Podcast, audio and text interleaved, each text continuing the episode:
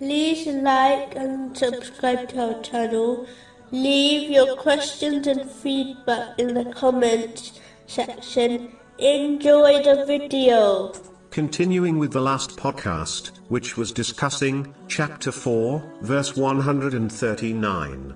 Do they seek with them honor through power?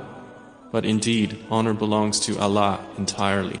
In a narration found in Sunan Ibn Majah, number 4119, the Holy Prophet Muhammad, peace and blessings be upon him, advised that the best people, and therefore the most honorable, are those who remind others of Allah, the Exalted, when they are observed.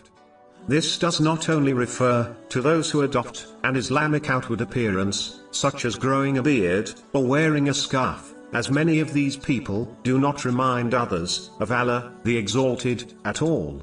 This refers to those who learn and act on Islamic knowledge, so that they sincerely obey Allah, the Exalted, by fulfilling His commands, refraining from His prohibitions, and being patient with destiny, according to traditions of the Holy Prophet Muhammad, peace and blessings be upon him. This leads to the purification of one's heart, which leads to the purification of one's outward limbs. This has been advised in a narration found in Sunan Ibn Majah, number 3984. This would cause others to remember Allah, the Exalted, when they observe these righteous Muslims.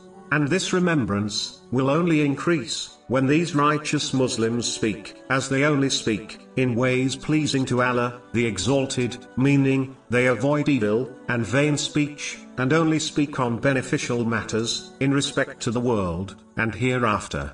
This remembrance further increases when one observes their actions, as they practically implement the teachings of Islam, thereby only acting in ways pleasing to Allah, the Exalted. For example, they love, dislike, give, and withhold, only for the sake of Allah, the Exalted. This leads to perfecting one's faith, according to a narration found in Sunan Abu Dawood, number 4681.